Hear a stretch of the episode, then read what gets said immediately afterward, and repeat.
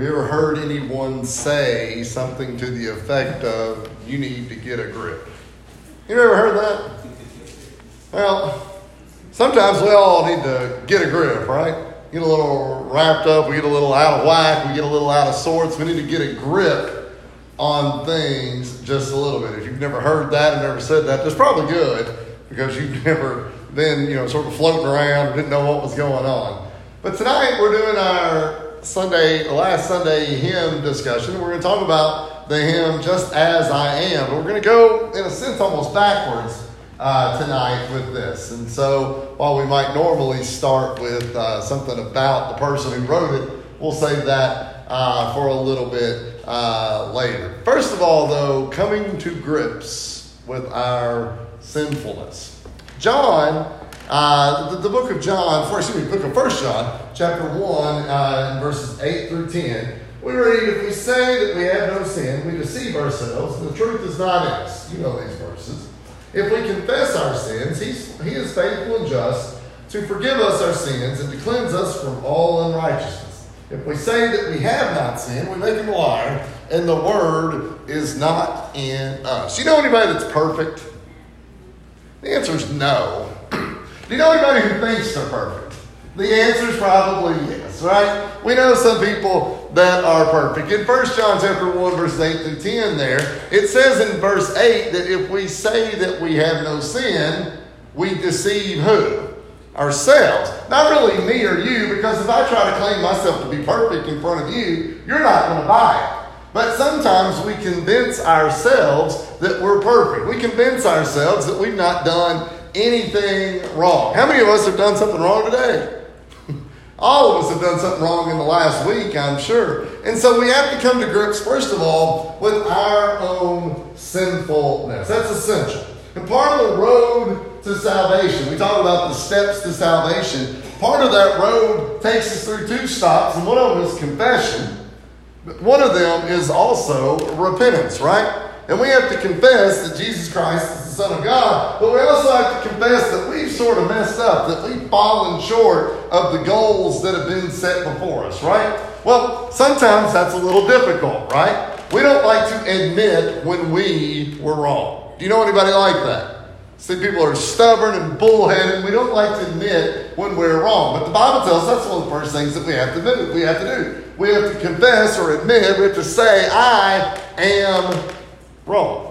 But then also have to change the ways that we're carrying ourselves as well. And so we have to come to grips with our sinfulness. This is an essential if we expect to go before God on the judgment day and hear words of joy. The Bible tells us there in 1 John chapter 1, uh, 1 John 1, verses 8 through 10, that if we don't admit this, if we deceive ourselves, if we say we've not sinned, we're making God a liar. If we think we're sinless, then the grace of God is not within us. And we have no expectation, no hope, as it were. Now, we have to own our mistakes. You ever heard this statement before? Something like this. You got to own up to the problems that we've made. This is one of the things that I found really interesting in my time when I was serving as assistant principal. There was two categories of kids.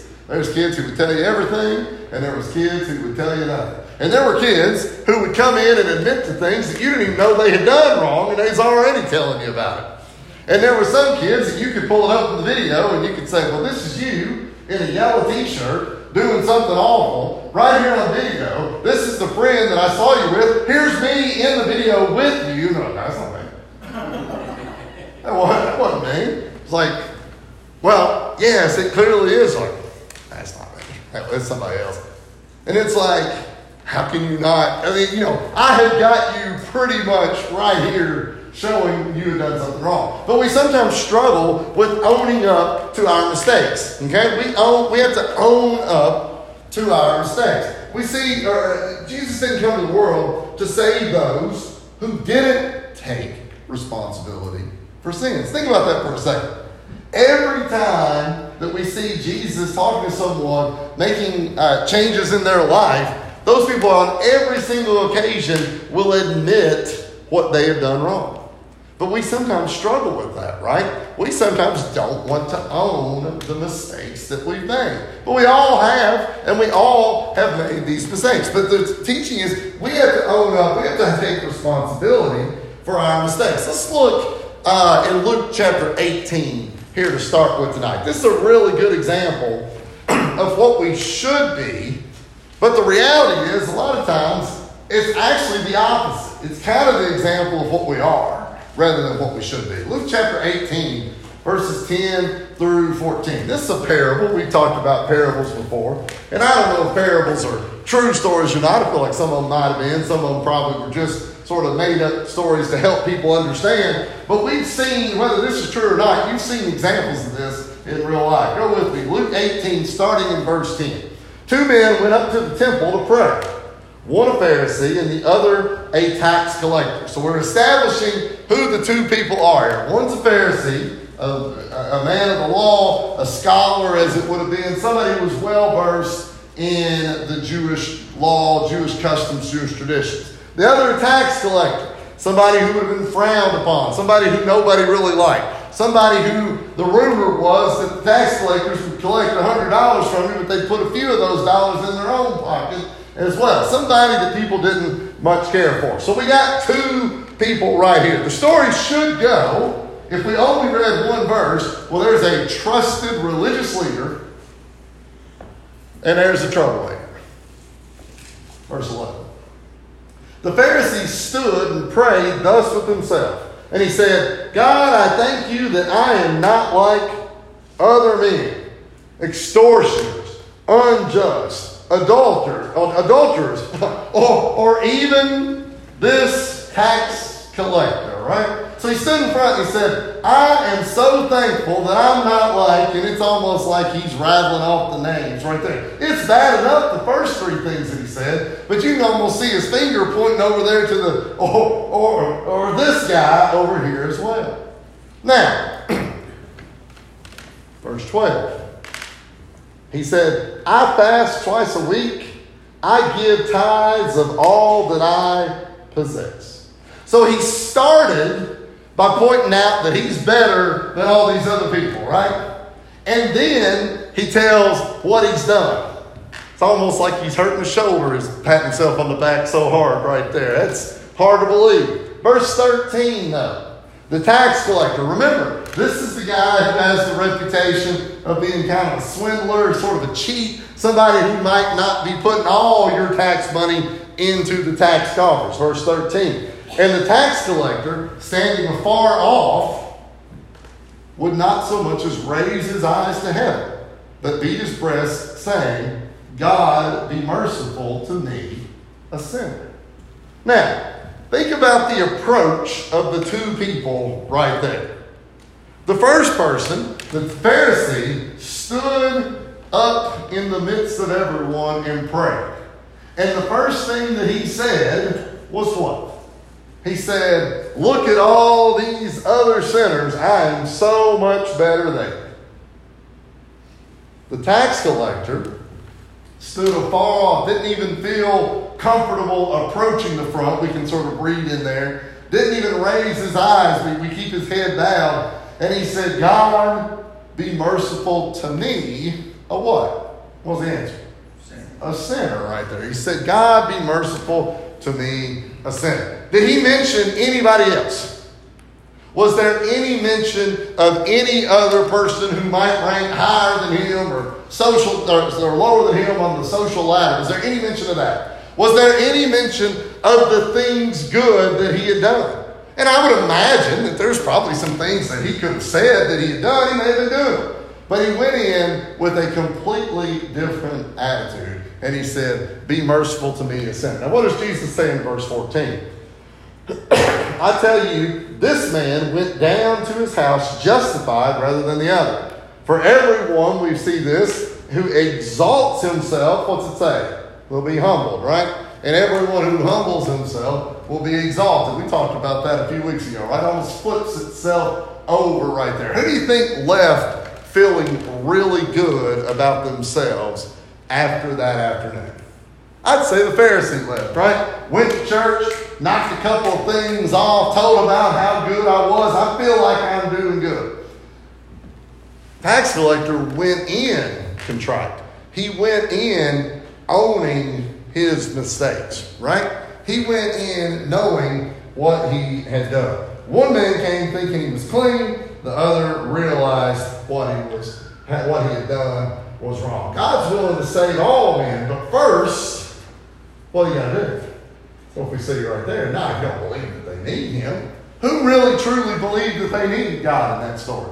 Tax collector, right? Didn't really seem like that the Pharisee felt like he really needed it. Now, the Pharisee, the tax collector said, God have mercy on me, a sinner. We have to think about it that way as well. This woman, his name is Charlotte Elliott. The song is Just As I Am. 19 or 924 in the book, I believe, is the hymn number that we'll be singing here in a few minutes.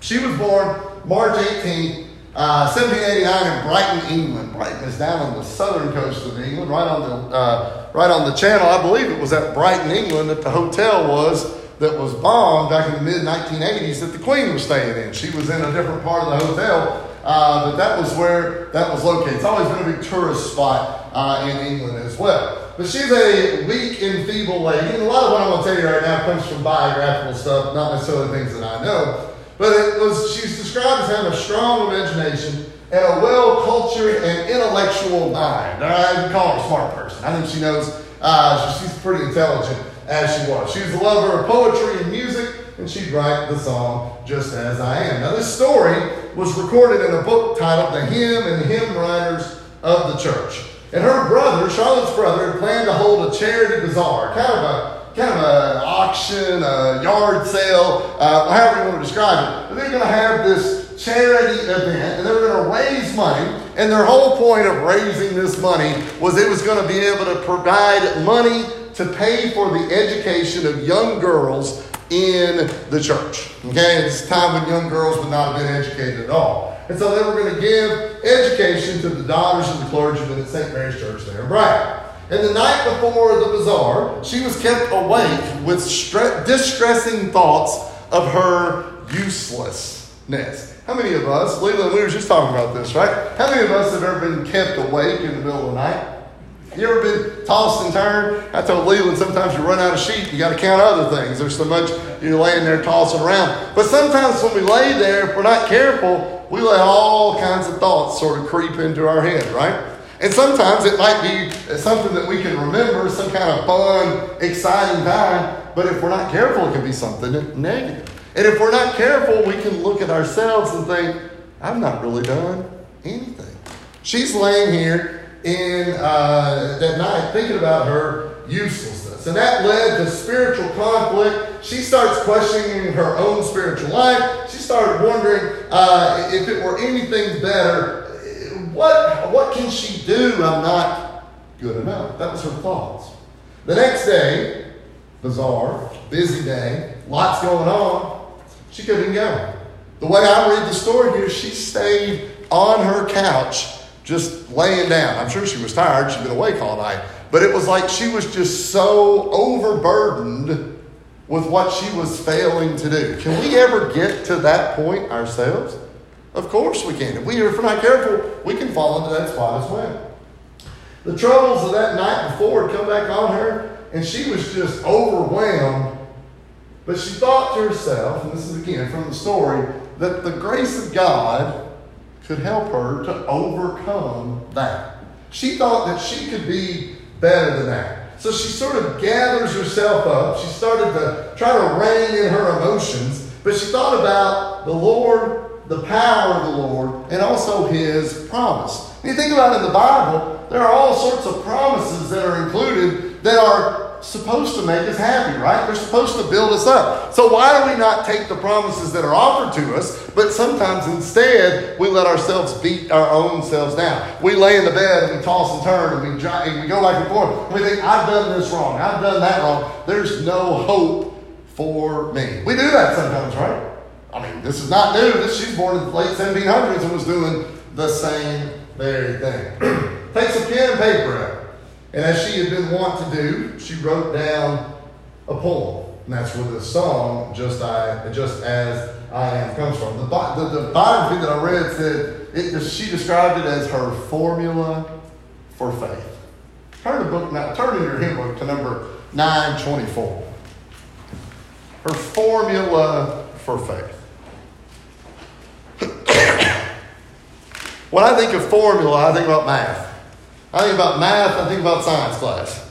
And when we would have to work math problems, you'd have some kind of formula that you had to plug in. And if you did it wrong, you'd come up with the wrong answer, right? I remember doing some projects in chemistry class. I was a sophomore in high school, and I was, of all the chemistry students at Garrett County High School, I was one of them. But we would do these problems, and I could never do anything right. It seemed like I struggled with chemistry all the time. I was like, well, the whole goal is to get something to blow up, but I can't seem to get to the point to where this is going to happen. But Miss Level, she would tell, she'd say, you got to follow the formula. If you put the right amount in, if you put this much of this and this much of that, it'll work. Well, she pins, uh, Charlotte Elliott pins this just as I am, and she describes it as her formula for faith. If you think about it, if you approach life in this way, her saying was that you would be successful. So take a second, read a couple of those words.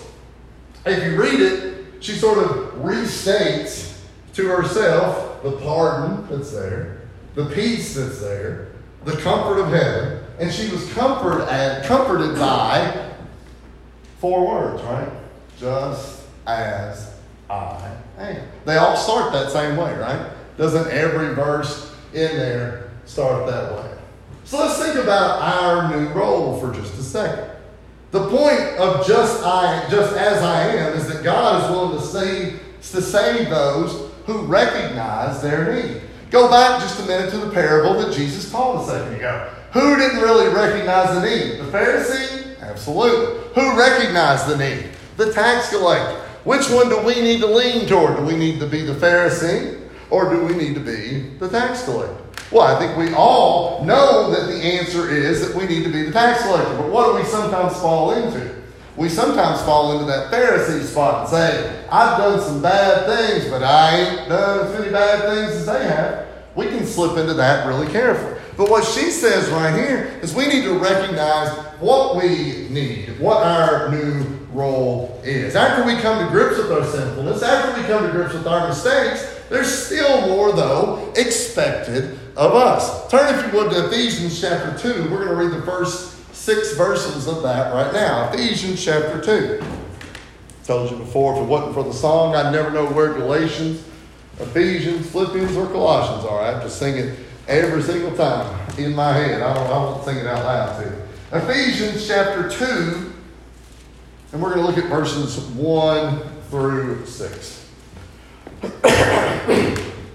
And you he made alive, who were dead in trespasses and sins, in which you once walked according to the course of this world, according to the prince of the power of the air, the spirit who now works in the sons of disobedience, among whom also we all once conducted ourselves in the lusts of our flesh, fulfilling the desires of the flesh and of the mind, and were by nature children of wrath, just as the others. Verse 4. What does verse 4 start with? The word what? but, right? So when you see the word but, they're going to have a change of pace. The first three verses talk about how we used to be, right? Problems, complications, things that we did wrong. Verse 4 But God, who is rich in mercy, because of his great love with which he loved us, even when we were dead in trespasses, made us alive. Together with Christ, by grace you have been saved, and raised us up together, and made us sit together in the heavenly places in Christ Jesus. And you could go on further than that. But we see there, especially in verse 4, but God who is rich in, what's your verse say? Mine says mercy there, right? What did the tax collector ask? He said, Lord, have mercy on me.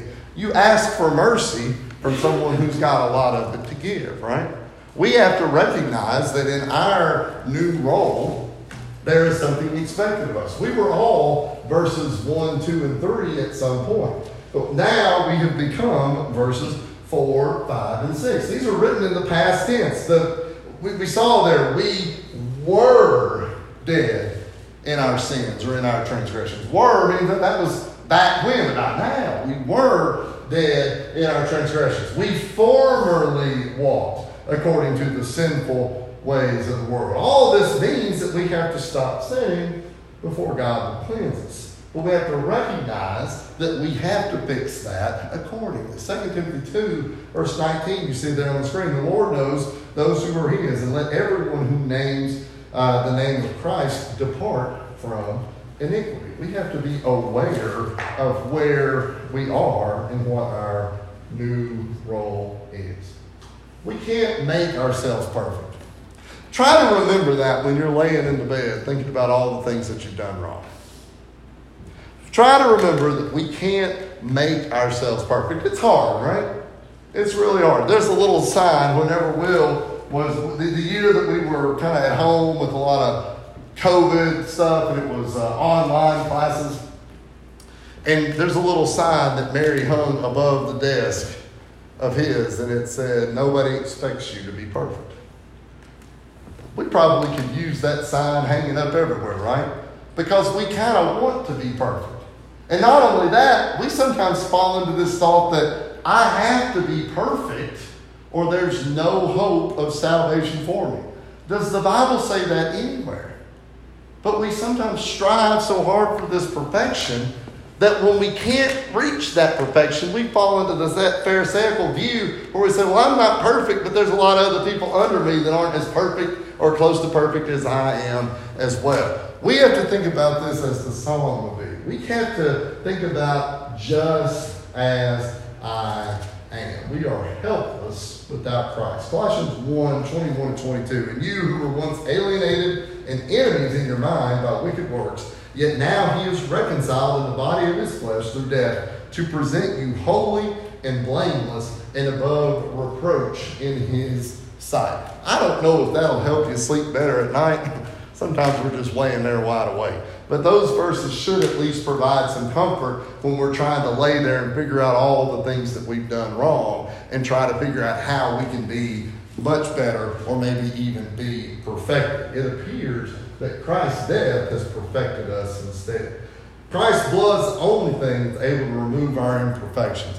And then we can truly appreciate the grace of God. The first thing, though, is what we see in this song just as I am.